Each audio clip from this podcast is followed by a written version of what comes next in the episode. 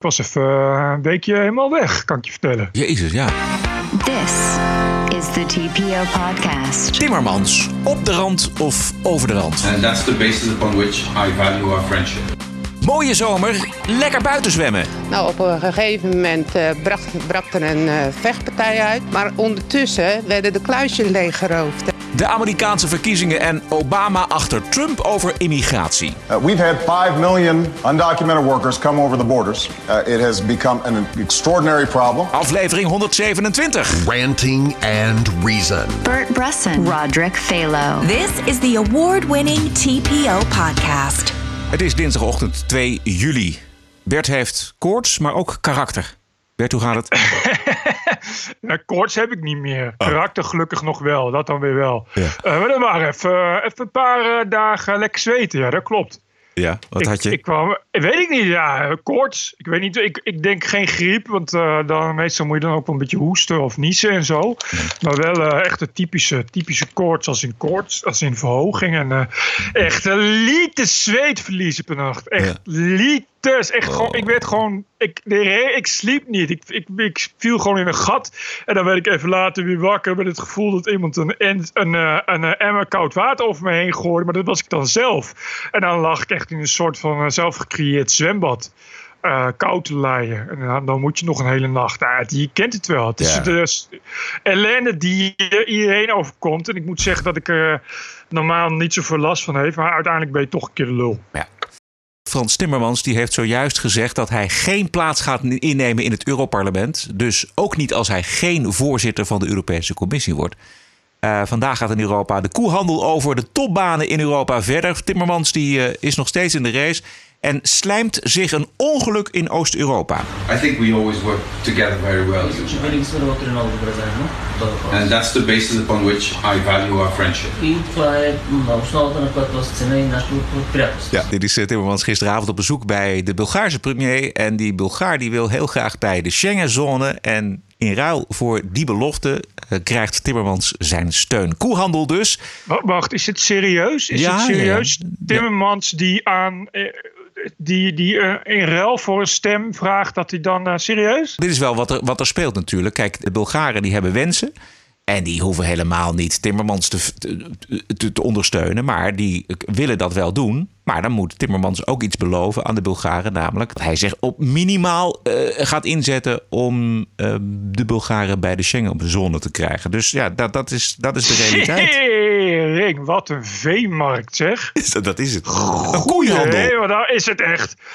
Dit is toch eh, een beetje het niveau. eh, met als jij eh, voldoende geit en koeien levert, krijg je mijn dochter. Ja, ja. Maar het heeft, het heeft weinig weg van die beloofde moderne democratie waar eh, de EU voor is opgericht. ja, dat is nog eventjes een flink stuk doorhandelen voordat we daar terechtkomen. Ik, inderdaad. ik eh, wil volgens mij, eh, ten tijde toen de Eerste Wereldoorlog begint, zag Europa er zo uit. Aangetrouwde, aangetrouwde families uit heel Europa die elkaar eh, land hadden beloofd en dat soort dingen. Ja. Goh, en dat had ik nou nooit achter Timmermans gezocht. Jij? Nee, nee, nee, nee. Hij zit in een wat lastige positie. eh, want hij heeft natuurlijk de afgelopen vier jaar alleen maar ruzie gemaakt met veel Oost-Europese landen, met name Hongarije en Polen. Dus hij eh, ver- verliest een hoop eh, credits en een hoop steun. Maar ja, het is nu zo dat er nog helemaal geen kandidaat is die voldoende steun heeft. Dus hij is nog steeds in de race.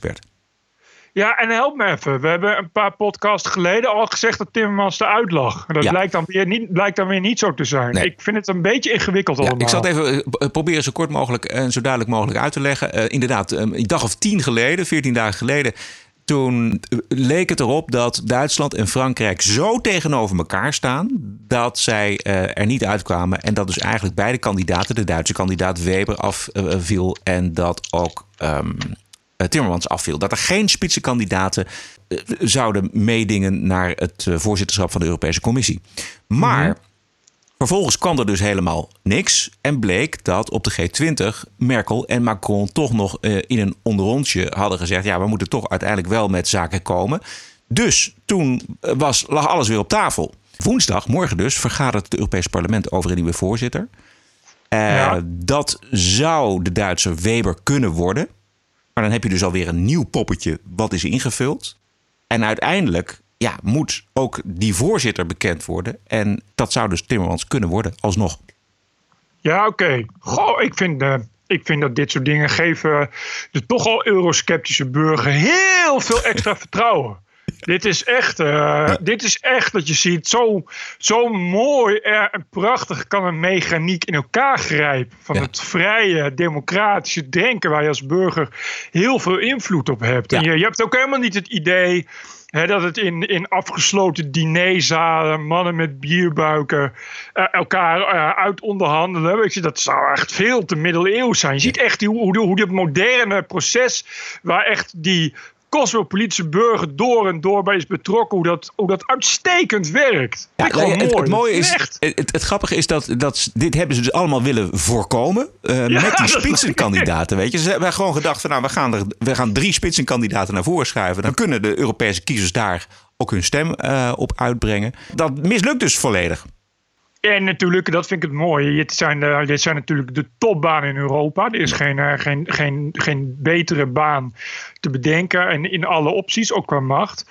En ja, dan krijg je toch een beetje Animal Farm. Iedereen die, die, die baant zich zoveel mogelijk een weg naar de top. Zo. Dit is de pure menselijkheid. Zie je hier eh, eigenlijk uiteindelijk ongesminkt weer helemaal terug. Je ziet die toch weer helemaal terug in de oertijd op de apenrots. Waar, eh, waar, waar eh, half mensen en half aap elkaar met stokken en stenen weg naar de top vechten. En dat vind ik eigenlijk mooi. En het geeft ook aan hoe eh, elke ideologie uiteindelijk gedoemd is te mislukken. Omdat het altijd uitloopt op dit. Namelijk een ordinaire strijd om de macht. Dat is een aardig bruggetje.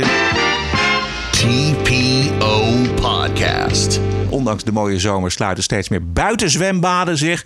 Ehm, en als ze niet sluiten, dan is er wel eh, geen enkele reden meer om daar te zijn. Want aanrandingen, intimidaties en vechtpartijen. Uw schoondochter was erbij zaterdag? Ja, mijn schoondochter en haar moeder en mijn kleine zoontje, mijn kleinzoon van zeven. Nou, op een gegeven moment eh, bracht, brak er een eh, vechtpartij uit, zei mijn schoondochter, tussen twee groepen. Dus al de kleintjes, alles ging rennen, werden onder de voet gelopen. Maar ondertussen werden de kluisjes leeggeroofd, ook van mijn schoondochter. Dus er was eh, geld uit haar portemonnee, uit mijn schoonmoeder de portemonnee en nog meer. Dus eh, heel het gezin was over de toeren. Maar ja, niemand mocht in het zwembad en ook mocht, niemand mocht uit het zwembad. Mijn schoondochter zei dat het zwembad ja, onder bemand was, waren maar drie bewakers. En eh, ja, en ze klommen natuurlijk bij de fakkel allemaal over de hekken heen, omdat het zwembad was bomvol natuurlijk. Enge gebeurtenis. Ja, heel eng. En mijn kleindochter, nou die is 14, die was echt helemaal over de toeren en huilen. Ja, verslag van Radio Rijnmond. Dit gaat over het openluchtbad in Ridderkerk. Maar we zagen de afgelopen dagen ook in Zeeuws-Vlaanderen en ook in Duitsland eh, dat het de spuigaten uitloopt. Eh, media wringen zich in alle bochten om de olifant in de kamer te ontlopen. Maar het gaat hier om jongeren met een islamitische achtergrond zonder enig respect voor anderen. Eh, ze hebben hier ten eerste geen buitenzwembaden. En eh, als ze het wel hadden, kan ik je vertellen dat je hier de Guardia Civil hebt. En die zouden hoogstwaarschijnlijk heel weinig geduld hebben. Dat is wel, eh, als je dat, dat is wel, ik denk dat ik ze hier ga laten zien wat er in Nederland gaande is. Want dat kennen ze hier echt niet. Je kan hier niet, eh, zeker islamitische jongeren, daar hebben ze hier sowieso niet zoveel mee met de islam. Dat is hier allemaal, het is er. Nou, laten we het, laten we daar maar mee ophouden. En ik kan me niet voorstellen dat het hier ooit zou gebeuren. Eh, hoe dan ook, ik heb het gevolgd. En ja, het is volgens mij al twintig jaar zo. Ja. En het wil maar niet ophouden. En nu zag ik dat in Ridderkerk de notabene een PvdA-burgemeester is... die, ik citeer letterlijk, ooit begonnen is als bestuurder bij het buurthuis... en nu burgemeester is en de directie van het zwembad de schuld geeft. Maar dus helemaal geen woord over de jongeren. Het is nog steeds hetzelfde als we maar niet het woord Marokkaanse jongeren noemen. Ja. Terwijl het is al, het, het is gewoon terreur. Je kan die gewoon niet meer, alles is al geprobeerd. Pasjes, vingerafdrukken, abonnementen. Het is gewoon terreur. Punt. Ja, wat mij vooral opviel was dat de media dus heel ingewikkeld doen om het beestje bij de naam te noemen. Eh, Ook RTL, de Frankfurter Allgemeine Zeitung die het verhaal bracht, die deed er ook heel ingewikkeld over. Pas in de allerlaatste alinea eh, wa- was, kwam er iemand van het zwembad aan het woord die zei van we hebben de afgelopen tien jaar hier extra veel last van. En dat heeft ook te maken met culturele verschillen en hoe mensen, jongeren, naar vrouwen kijken. Daaruit moest je dus concluderen om welk voor, wat voor jongeren het gaat.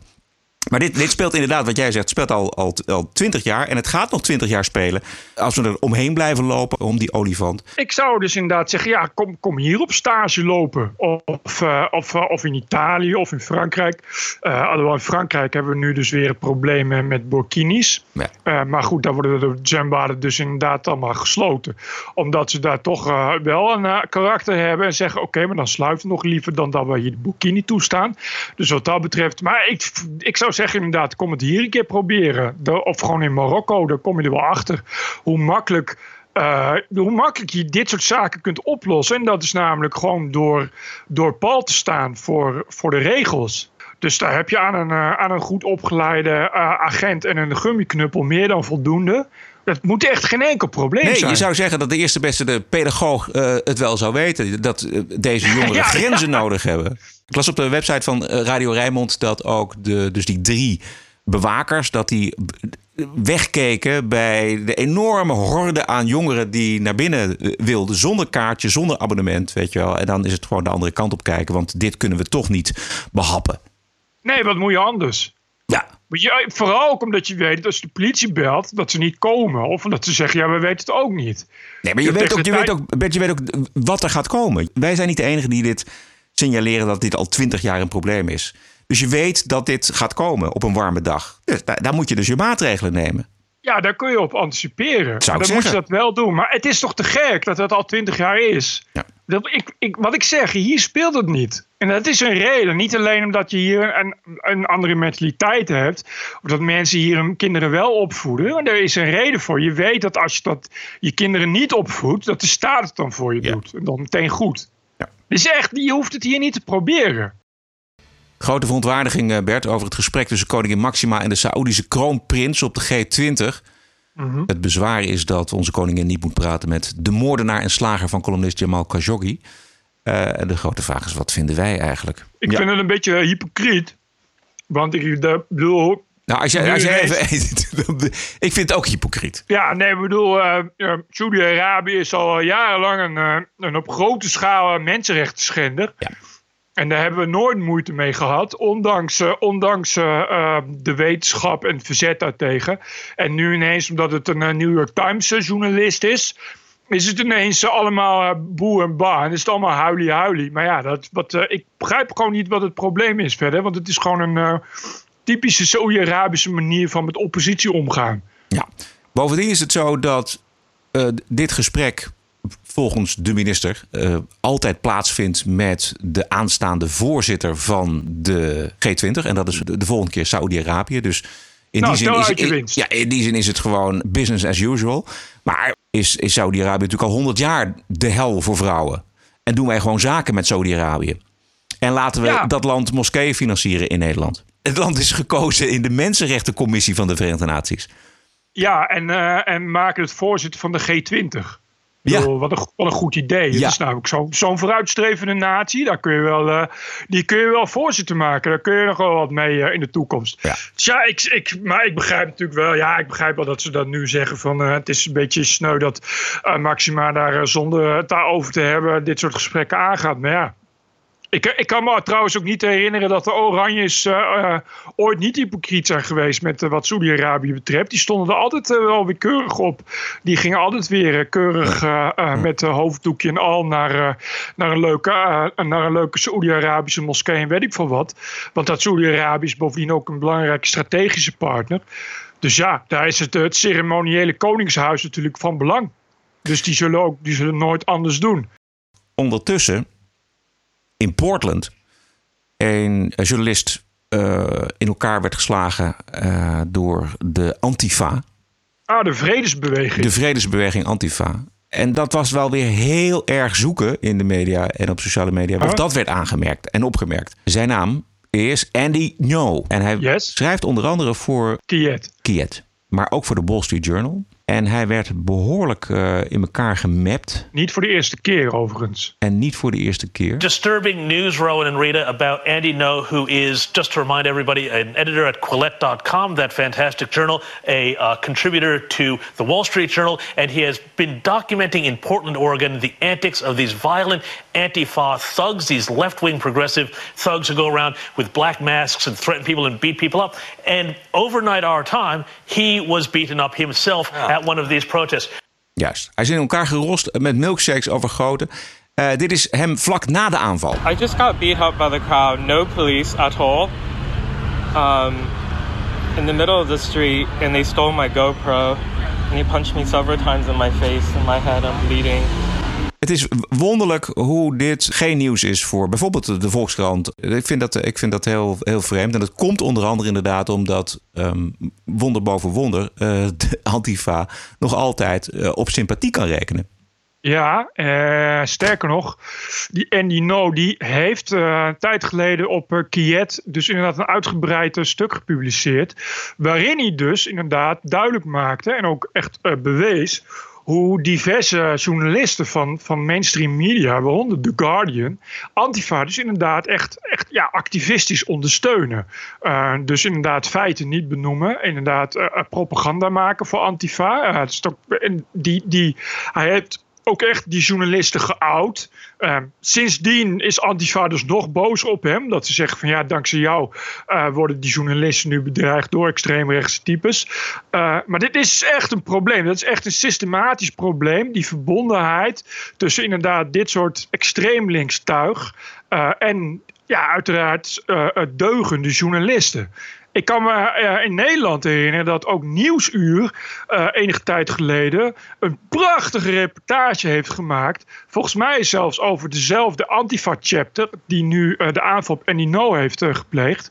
En dat was ook een en al geweldig hoe mooi en dapper het is dat mensen die normaal als leraar en verpleger werken elke dag de strijd aangaan om te voorkomen hè, dat er een nieuwe Hitler op staat en dat we opnieuw worden onderdrukt door nazi's. Dus het is natuurlijk alleen maar hulde en bloemen voor die fantastische strijders tegen het fascisme. Terwijl, ja, ik, ik wil, uh, hou me te goede hoor, 90% van die antifa-lui, die zijn natuurlijk ook geweldloos. Dat is natuurlijk, natuurlijk het probleem niet. Maar het probleem is dat de harde kern van die lui bestaat gewoon uit uit hardcore hooligans. Er is echt niets, er is geen enkel verschil met voetbalhooligans. Dit zijn mensen die van geweld houden. Dit zijn mensen die er zijn om geweld te plegen, om chaos te veroorzaken. En, of dat nou, weet je, dat, of dat nou voetbalhooligans zijn, of motorbendes, of neonazies. Dit in, in dit geval zijn het dus inderdaad zogenaamde extreem links. Maar het is altijd allemaal hetzelfde. Waar het neerkomt, is dat het mensen zijn die geweld willen plegen. Dat heeft niets met ideologie te maken. dat heeft helemaal niets met een goed doel te maken. dat heeft helemaal niets met, uh, uh, met welke achtergrond dan ook. Het heeft alleen maar te maken dat ze agressief zijn en dat ze geweld willen plegen. That's je, it. Je ziet het in de beelden ook heel erg duidelijk. Weet je wel? Die, die jongen die wordt al, die heeft al een paar flinke klappen gekregen. En dan zoekt hij zich een weg uit de meute om, ja, om daar weg te komen. En dan loopt hij weg. Hij kan bijna niks meer zien, want hij zit onder de, onder de milkshakes en, en zijn ogen zitten dicht. Ja. En dan uh, zijn je toch nog mensen die daar achteraan lopen om hem nog een klap te geven en nog een klap te geven. Liefhebbers van geweld. En dit is ook, uh, want er zijn een aantal mensen geïdentificeerd, de daders. En dat zijn dus ook bekende en beruchte geweldsplegers. Vergeet niet uh, die intellectuele ondersteuning van deze groep. Want die, die, die beelden van dat geweld, dat, die, die zien we ook. En die zagen we ook bij CNN. En dan komt Don Lemon, die komt dan uh, vertellen dat, uh, dat het geen terroristische organisatie is. En dat je ze niet gelijk moet schakelen met neonazies. Ja, maar goed, opiniemakers die weten ook dat het, dat het gaat om het, om het in stand houden uh, van de rechtsstaat en van de democratie. En dan kun je, het is natuurlijk prima uh, dat je zegt van we gaan extreem rechts en neonazies de kop indrukken. Maar je moet wel je verantwoordelijkheid nemen. Op het moment dat je gaat zeggen het is prima dat deze mensen eigen rechten spelen en hele straten afzetten. En dat ze daar mogen en kunnen aftuigen wie ze willen. Omdat ja. degenen die ze aftuigen toch allemaal nazi's zijn. Ja, op dat moment weet je natuurlijk dat het aan het misgaan is. Dit is dezelfde sympathie die de RAF kreeg vroeger. En de Rode Brigades. Ja. Het idee bij linkse intelligentia van ja, het, het is misschien wel erg, maar het heeft ook zijn functie. Ja, maar ik heb ook wel een beetje het idee, want ik zag op Geen Stijl gisteren ook een fragment van mensen bij CNN die het nu ook wel een beetje zat zijn. Oh. Die, die, die zeiden, we moeten nu al een keer ophouden met, met dat antifa verdedigen, want het ziet er helemaal niet uit. Weet je, alsof het een, uh, een geweldloze organisatie is. Ik was uh, zaterdag bij een heel ander links clubje. Uh, dat is de nieuwe politieke beweging Vrij Links. Dat is de club van de Eddie Terstal, onder meer. Uh, yes. uit, uit, nieuwsgierigheid. En ik heb binnenkort een wat langer interview met de voorzitter van die club, Femke Lakerveld. Ook nog Femke Halsema. Ja. Maar dat was zomaar een verkeerde naam die ineens in me opkwam. Vrij links die grijpt terug op wat ja, links vroeger was. Hè, verheffing uh, voor afschaffing van het bijzonder onderwijs. Uh, tegen identiteitspolitiek, tegen slachtoffercultus. Ze, ze zijn ook vooral tegen die verschrikkelijke uh, politieke correcte groegemeente... die vindt mm -hmm. dat alles de schuld is van blanke mensen. En Eddie Terstal die zegt daar iets moois over. De meest polycore linkse zijn vaak toch wel mensen met een, die vaak ex-christen zijn. En als een, iemand van kleur iets doet, dan is dat het gevolg van iets wat een wit iemand heeft gedaan. Dat is het, uh, want dat zijn een soort handpoppen, om het maar eens uh, te chargeren bij wijze van spreken, als een Hutu een, een, een, een, een hele familie aan Tutsis afslag met een kapmes, dan gaan ze nog dingen bedenken. Hoe kan het nou niet die man zijn schuld zijn? Want ergens gaan ze vanuit dat die man geen zelfstandig geweten heeft. Ja. He, zij hebben dat alleen maar, want zij zijn, uh, laten we zeggen, uh, schuld hebben ze ook nodig. Hè? Dat is ook een ding. God hebben ze vaak niet meer, maar de schuldbewustzijn is er vaak wel. Dus, en zonder schuld geen verlossing. Ja. Dus dat betekent als je schuld beseft als groep, ook al zeg je ik ben zelf de witte raaf, ik heb, hè, dan, dan moet je dus je verlossing kunnen beleiden voor de gemeenschap. Nou, dat kan een artikel in het NRC zijn, kan een toneelstuk zijn, of ik kan optreden bij pauze en dat je kan laten zien, ik ben verlost. En als je, die, als je zegt, van, ja, maar zo makkelijk is dat niet. Want die man die met dat kapmes, dat is een klootzak, dat is een slecht mens. Want zijn, zijn buurman is ook een Hutu, die heeft dat niet gedaan. Hij is per definitie een slecht mens, anders had hij dat niet gedaan. Nee, nee, nee, dat kan niet. Het is bijna alsof iemand die een kleurtje heeft, alsof ze de persoonlijke geweten daarvan ontkennen. Dat hebben zij alleen maar. Zij zijn de, de, de, de, de, witte, de witte priesters, zeg maar. En uh, dan gaan ze dingen zeggen, ja, maar het komen de neocoloniale uh, lukraak getrokken grenzen. Dat is ook nog een beetje een punt. Maar goed, zij zetten dat als centraal punt. En, uh, en dan gaan ze, oh ja, in het ergste geval zeggen, maar wie heeft hem die, die bijl verkocht? Wie heeft het, alsof alles maar naar zichzelf toetrekken. Het is totaal narcisme. Zonder schuld geen verlossing. Dit is een, een, kijk op iedereen die graag wil deugen, die nog niet tot mij was doorgedrongen. Eigenlijk willen ze zeggen: ik ben verlost, ik deug. Ja, dat is beleidenis doen. Beleidenis doen, precies. Dit is, Eddie heeft het goed gezien. Dit is, dit is precies. Dit is Nederland de voeten uit. Uh, vroeger hadden we de kerk, maar die hebben we gesloopt. Dus zijn we hoop op zoek naar de nieuwe religie. Omdat die verlossing anders ontbreekt. Ja. En dat, dat is, dit is natuurlijk al de nieuwe religie. Daar komt ook het woord linkse kerk al van, van, van oudsher vandaan. Ja. En dat is inderdaad beleidenis doen. Dat is inderdaad beleidenis doen van ik, ik heb mijn zonde ingezien. Ik ben heel fout, want ik, ik ben blank. En dus ik heb, ben medeschuldig aan de slavernij en de onderdrukking van volken. Maar ik heb ook boete gedaan. En daarom ga ik nu opnieuw laten ik zien uh, hoe ik hoe ik, hoe ik boete heb gedaan en ben verlost. Ja. En, dat, en dat wil je dus, zoals elk evangelie, wil je dat uitdragen. Kom erbij, doe als ik. En laat je ook verlossen. En dan kunnen we samen kunnen we deze uh, gemeenschap kunnen we uitbreiden. Ja. En kunnen we meer broeders en zusters vinden. En meer uh, ja, uh, zieltjes winnen en zo onze gemeenschap groter maken, uiteraard tot heil van, uh, van, uh, van het internationaal iedereen. Ja, en hoe desastreus dat dus heeft uitgepakt, onder andere op de integratie van allochtone Nederlanders, dat uh, kwam daar ook ter sprake. Want wat opvallend is, is dat die club, Vrij Links, dus heel veel allochtone Nederlanders aantrekt. Juist omdat zij zich gevangen voelen binnen mm -hmm. die strenge islam en het patriarchaat. En die mensen die ervaren dat als een enorme bevrijding. Maar voor heel veel allochtone Nederlanders uh, ervaren dit, de, uh, ervaren de, uh, de, de, die, die PvdA-gedachten, die D66 grachtengorde elite-gedachten, ervaren, ervaren het net zo als wij destijds de kerk ervaren, namelijk als onderdrukking. Ja. En, en, dat is niet zo gek, want het is niet nogal wat als andere mensen voor jou menen jouw geweten te vertegenwoordigen. En jouw verantwoording uh, menen te vertegenwoordigen. En jouw, uh, uh, jouw almachtige weten menen te vertegenwoordigen. En, en ook nog eens een keer jouw schuld. Dus elke keer kom jij en dan zegt ze: nee, je hoeft je niet schuldig te voelen. Ik neem die schuld voor je op. En ik ben ook jouw geweten, want ik, ik weet het beter. Dat is, dat is wat Eddie net zei. Weet je, die, die, die die allochtoon, die moet altijd het slachtoffer zijn. Maar die, mag niet, die mag niet een eigen verantwoordelijkheid hebben. Uh, en dat is natuurlijk altijd zo wat de kerk ook heeft gedaan. Je hebt zeg maar de burgers, dat zijn schaapjes.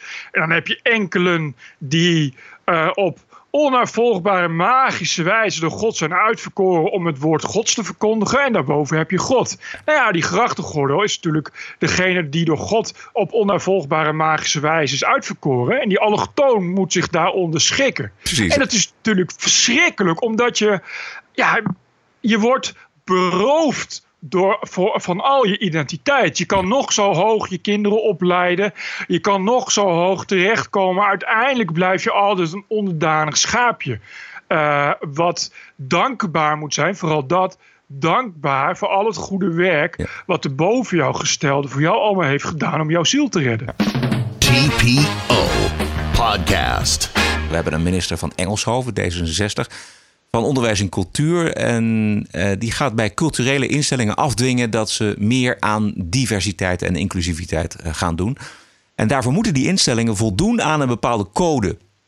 Je moet kunnen laten zien dat je je best doet om meer gekleurde mensen en LHBTQ mensen in dienst te nemen. Gewoon een goed idee. Ja, ja. En voldoe je dan niet aan die code, dan krijg je geen subsidie. Zo doen we dat in Nederland. Maar erg duidelijk is het allemaal niet. En dat vindt ook Martin Bosma van de PVV. De minister zocht de, de publiciteit, uh, want ze ging aan, diver, aan, diversiteit doen, een grote stukken in de krant. En ze ging heel stoer doen over allerlei codes die getekend moesten worden. En dan, en dan, dan stel ik gewoon de vraag aan de minister van wat is nou diversiteit? Wanneer bereiken we diversiteit? Welke mensen moeten dan uh, bevoordeeld worden en welke niet? En ik krijg er niet, niet eens een begin van een antwoord op. Is ook lastig, want over welke diversiteit hebben we het natuurlijk? Hoeveel Mhm. van wat maakt een instelling dan divers? Uh, terechte vragen, denk ik, van Martin Bosma. Want voor de culturele instellingen staat er een hoop op het spel. Pagina 9. Instellingen die de codes niet onderschrijven ontvangen geen subsidie. Mes op de keel. En als ik dan nu hier de minister hoort zeggen... ja, het gaat er niet om om heel precies deze doelstelling te bereiken. Zo kun je toch niet met een sector omgaan? Je kunt toch niet zeggen zoals de minister nu zegt... ja, als er maar stappen die kant op gezet worden. Die codes die zijn heel precies, die zijn heel duidelijk... en je moet tekenen, want als je niet tekent krijg je geen geld. Martin heeft weer eens helemaal gelijk. Ik bedoel, ja, het is, het is, maar weet je, we zijn er al zo aan gewend dat we het niet eens meer raar vinden. We vinden het niet eens, het niet eens meer vreemd, terwijl het is, het is, het is totaal me shocken. Het zou eigenlijk zou het, le zou het levensgevaarlijk moeten vinden. Ja, dit, is, dit, ja, dit, is, ja. dit is de weg, dit is dus de weg naar dictatuur. Zo krijg je sociaal realisme. Ja, Zo het is je- voorwaarden stellen aan subsidie. Mag wel, maar met deze politieke gedachte erachter. Dat is het dezelfde politieke gedachte, het, het gedram achter diversiteitstrainingen, et cetera. Je drukt een ideologie door met middelen van de gemeenschap, met subsidie. Ja, what can possibly go Ja. wrong? Ik bedoel, dan krijg je dus, eh, dus anders krijg je geen subsidie. Nou, oké, dan gaan al die, dan gaan al die instellingen gaan zich daaraan houden, want die willen subsidie.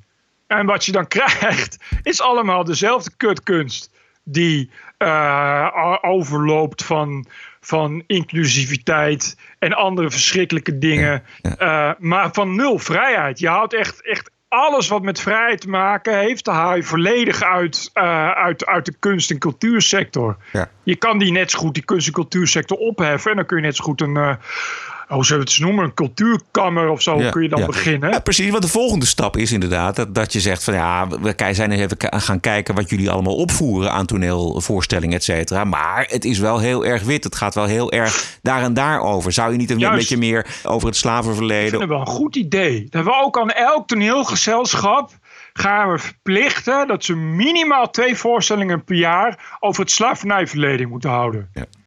We hadden het vorige week ook over die herstelbetalingen. Afgelopen dinsdag een reportage bij Nieuwsuur over het aandeel van de slaven in de Nederlandse economie in de 18e eeuw.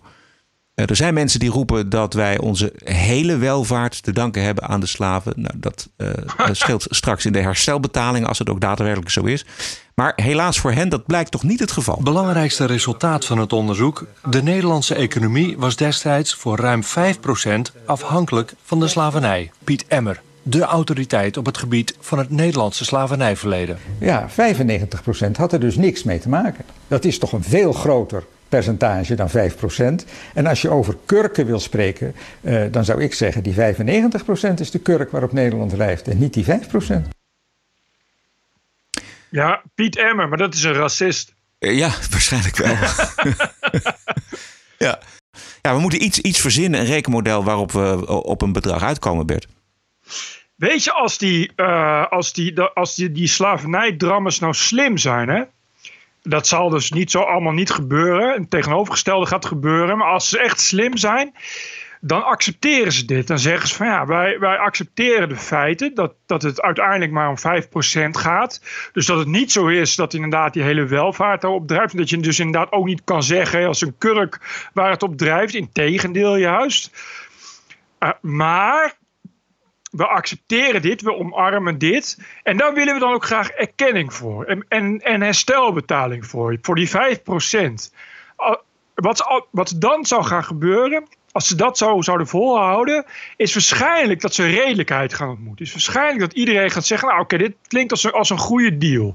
Maar uh, iedereen is namelijk wel bereid te accepteren dat het, dat het om 5% gaat en wil er ook wel voor die 5% betalen. En dan hoeven we ook geen, geen, geen extremistische ideeën heen en weer uit te wisselen. Maar dan is het in, in, in, een redelijkheid iets waar we allemaal uiteindelijk ja, met, een normale, met een normaal gevoel op kunnen terugkijken. Maar ja, dat zal niet gaan gebeuren. Uh, wat er zal gaan gebeuren is dat alle waarheden, zoals door Piet Emmer en de wetenschap naar boven worden gehaald, zullen keihard worden bestreden. Uh, en er zal vooral alleen nog maar meer lawaai worden gemaakt over dat iedereen die dat zegt een racist is. Iedereen die dat zegt de waarheid niet spreekt. Dat het juist uh, 500% is van uh, waarop de slavernij dreef. en dat er eigenlijk nu nog sprake is van slavernij en noem allemaal maar op. En zo worden de hakken ook aan de andere kant in het, in het zand gezet. En tegen de tijd dat we herstel moeten betalen, dan uh, ja, staan we er eigenlijk hetzelfde voor als dat we het zo ongeveer voorstaan in uh, het verhaal over wel of niet Zwarte Piet afschaffen. Ja. Um, ik kijk eventjes naar een podcast van Joe Rogan. ja. En daar ging het ook over herstelbetalingen. Maar dan in, in voor, de, voor de Amerikaanse nazaten van de, van de slavenhandel. En daar zat uh-huh. Hotep Jesus, oftewel Brian Sharp, 38 jaar. Hij heeft een uh, populair YouTube-kanaal en is, uh, de, ja, je kunt hem eigenlijk scharen onder de zwarte conservatieve Amerikanen. En het gaat over herstelbetaling. Luister even. It's a conversation that I think is a fascinating one, the conversation of reparations, because there can be no doubt that something horrible happened to the black community and they're still suffering from it, mm-hmm. especially in the deep south when you look at these places where the people who lived are the direct descendants of slaves. Yeah. And then these are the same impoverished neighborhoods that no one's ever done anything to try to fix. Right. So how do you fix it? Uh, you first have to start with the subconscious mind and the black mind. Uh, and the problem with the uh, black mind is the fact that the black mind starts off with a defeatist mentality. From the day you're born, you're taught uh, the white man's out to get you. So you start off with a boogeyman, and then um, you're taught that you're a slave, right? Uh, so when your subconscious mind believes that the beginnings of your race is a slave, how do you aspire to be more than that? So, in order to correct the black community, you have to teach black history or so called black history or uh, what I would say African history in chronological order. Before we were slaves, we were kings. So how do you how do you have a whole entire nation of 40 some odd million black people and majority of them never heard of Queen Angola, who never heard of the Songhai Empire, the Mali Empire, you know, none of this stuff, right? King Mansa Musa how do you raise the people's level of awareness about this stuff? And, and how do you elevate them to want to do things in life when they think they are a slave? Hij zegt dus eigenlijk de slachtofferrol inleveren levert veel meer op dan herstelbetalingen. Exact, exact. En uh, dat geldt dan ook voor de tegenpartij. Ja. Maar dat is, dat is wat ik zeg. Dat kan, maar dan moet het wel redelijk zijn. En, en wie betaalt aan wie? Weet je, wie, wie, wie is het slachtoffer en wie is de schuldige en hoezo ehm, moet ik betalen voor, voor wat ik niet bij was. Maar hoezo vind jij dan ineens dat je recht daarop, dat je er recht hebt terwijl je er ook niet bij was. Dus dan, maar ik, daar, daar kun je dan over praten en je, je zou dat misschien symbolisch kunnen doen of eh, er met elkaar over uit kunnen komen. eh, dat je iets met dat geld doet, bijvoorbeeld. Dat zou nog wel kunnen, maar niet zoals het nu gaat. Is het natuurlijk, je, en het wordt ook een, een soort raar slachtofferverhaal. Wat, wat sowieso niet zo, wat, wat niet zo past eh, ehm, in, in de Nederlandse samenleving. Wat je, zoals je Hotep net hoorde. Als je zwart bent eh, in, in, in, in, in het zuiden van Alabama. Dan is wel echt iets anders dan dat je zwart bent in Amsterdam. Weet je, dus dus het, het- je moet een beetje oppassen dan in hoe je, in, in hoe je dat dan. In hoe, hoeveel slachtofferschap je jezelf wilt toe-eisen, precies. Ja, dat is mooi gezegd. Dat is mooi gezegd. En nog even één eh, grappig fragmentje van deze Hotep. Want eh, misschien kun je nog herinneren dat er een filiaal van Starbucks in eh, Philadelphia van racisme werd beschuldigd. En toen Ja. ging hij, be- bewijs van grap en ter bewijze van compensatie, herstelbetalingen, gratis koffie halen bij Starbucks bij hem in de buurt. Luister. How you doing? Good, how are you? All right. I heard y'all was racist, so I came to get my um free coffee. I saw that. Yeah, I heard you guys don't like black people, so I wanted to get my Not our store. Starbucks reparations Not voucher. What's that? Is that a real thing? It's a real thing. I mean, I'll give it to you. I yeah, I saw that on my Twitter last night. I was like, Yeah, I need I need a free coffee. That's what I'm talking about. This is justice. Ja, dit is Justice. Het meisje reageert ook heel leuk trouwens. Maar dit is zo grappig. Die die regelt dat, dat, soort, dat soort zaken. Neemt hij op en dan zet hij dat op zijn YouTube-kanaal. We gaan even kijken naar die Amerikaanse verkiezingen, want die zijn bijna al begonnen. This is CNN breaking news. Donald Trump is not going to be president of the United States. Welcome to Morning Joe. Mr. President, if there is no collusion. The government shutdown is now in week four. Today was not just like a normal stormy day in the news. This is not just my opinion. TPO Podcast. This is evidence. De afgelopen dagen, woensdag en donderdag, eh, waren de eerste debatten voor de democratische nominatie. Eh, geen politiek waar democraten zo graag over praten als identity politics. Look, civil rights is some place to begin, but in the African American civil rights community, another place to focus on was to stop the lynching of African Americans. We do not talk enough about trans Americans, especially African American trans Americans, and the incredibly high rates of murder right now. We don't talk enough about how many children, about 30% of LGBTQ kids, who do not go to school because of fear. It's not enough just to be on the Equality Act. I'm an original co sponsor. We need to have a president that will fight to protect LGBTQ Americans every single day from violence. Thank you, Senator Booker. Ja, dit is het onderwerp waar ze het liefst over praten. Het ging niet alleen over eh, identity politics, een groot onderwerp dat al jaren eigenlijk een groot onderwerp is, is natuurlijk de illegale immigratie vanuit Mexico. En dit is Barack Obama toen hij kandidaat was in 2007. This administration, the Bush administration, has done nothing to control the problem that we have. Uh, we've had 5 million undocumented workers come over the borders uh, since George Bush took office. Uh, it has become an extraordinary problem. And the reason the American people are concerned is because they are seeing their own economic position slip away. And oftentimes, employers are exploiting these undocumented workers. They're not paying the minimum wage. They're not uh, observing worker safety laws. Uh, and so, what we have to do is create a comprehensive solution to the problem. Now, I have already stated that as president, I will make sure that we finally have the kind of border security that we need. Maar als Donald Trump de kwestie aankaart om die grens onder controle te krijgen, dan is er opeens niks aan de hand. Dan is het opeens een door Trump zelf verzonnen probleem. Een gezamenlijke actie van de Democraten en de mainstream media de afgelopen maanden. This is a manufactured crisis. At the heart of this whole thing are a whole bunch of lies. We have a president who will go on TV tonight and lie and lie and lie some more. This is a manufactured crisis. Wouldn't we be there because it was a crisis? They were being overrun. Yeah. You know, there's something manufactured about this. thing. Uh, there's no crisis. It's a manufactured crisis. This is a manufactured crisis. He's taking 800,000 federal employees hostage so he can get his vanity wall. So he's created this crisis. It's a manufactured crisis. This whole mess is manufactured. It's a manufactured crisis, a non crisis at the border that's really not fooling anybody. Beste speech over dit onderwerp kwam trouwens niet uit het debat. Die kwam van Republikeinse senator Josh Hawley. The behavior of this Congress is absolutely pathetic. People up here should be apologizing to you for the total dereliction of duty that this Congress has undertaken. I mean, it, I've never seen anything like it in my life. This is, by my count, the sixth hearing, full hearing, I've sat through in four months on the border, which is great. I'm glad we're paying some attention to it. The problem is this Congress never does anything. This Congress refuses to do anything. We know what the facts are. You've outlined them again today. CBP is overcapacity, underfunded, undermanned.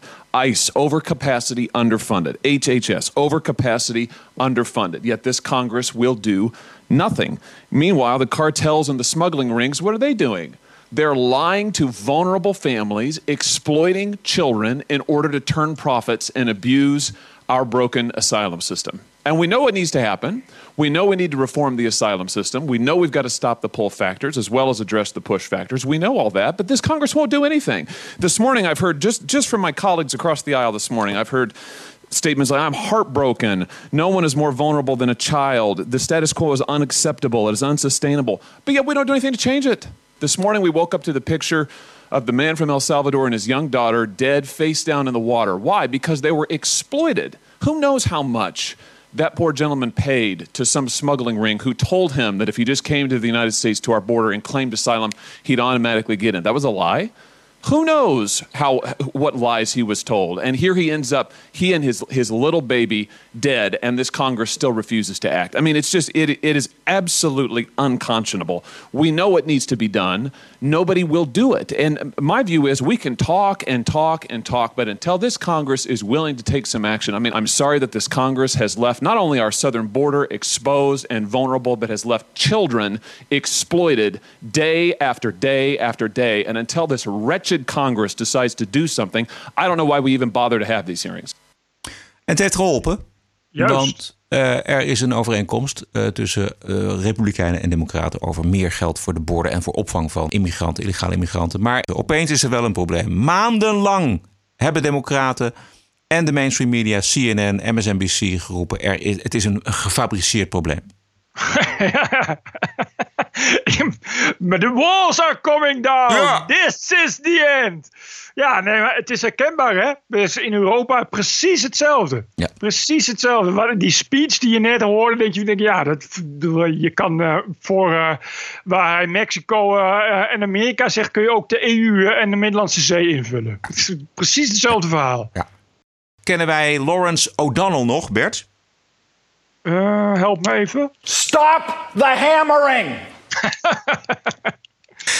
Ze openlijk bevooroordeelde tv-presentator van MSNBC. En eh, Yes. eh, hij steekt zijn haat eh, voor Trump nooit onder stoelen of banken. En hij blijkt een groot fan te zijn van de democratische kandidaat Elizabeth Warren. En als in de nabeschouwing van het debat iemand zegt dat Warren tegenover Trump absoluut geen enkele kans maakt, gebeurt er dit. I do not believe Elizabeth Warren on stage with Donald Trump beats him. I think she's delightful. I think she's wonderful. I, I, I'm a big fan. I just don't think she has what it takes to beat this president. Donnie, I say this respectfully, zero value.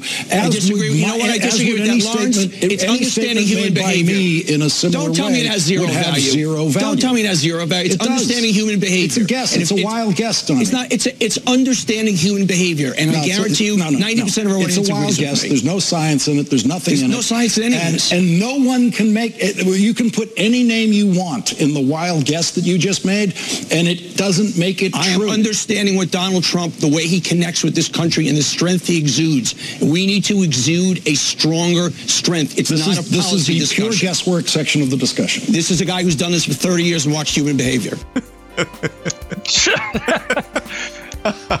Het is ongelooflijk. Hij, is dus moderator en gaat gewoon keihard de discussie aan met een van zijn gasten. En zeggen gewoon van ja, dit is een wild guess en er zit geen wetenschap achter. Nee, hè, hè, er zit geen wetenschap achter, natuurlijk niet. Oké, tot zover aflevering 127. Vindt u dit een leuk geluid, een belangrijk geluid? Steun ons dan met een donatie, wat u kunt missen, wat u het waard vindt, deze podcast. Help ons en u helpt de podcast en u helpt natuurlijk uiteindelijk ook uzelf. Ga naar tpo.nl slash podcast, daar vindt u de mogelijkheden om iets aan ons te doneren. Wij zijn terug 9 juli, dinsdag 9 juli. Heb een mooie week en tot dinsdag. En beterschap, Bert. Ja, bedankt man. TPO Podcast. Bert Brussen, Roderick Balo. Ranting and Reason.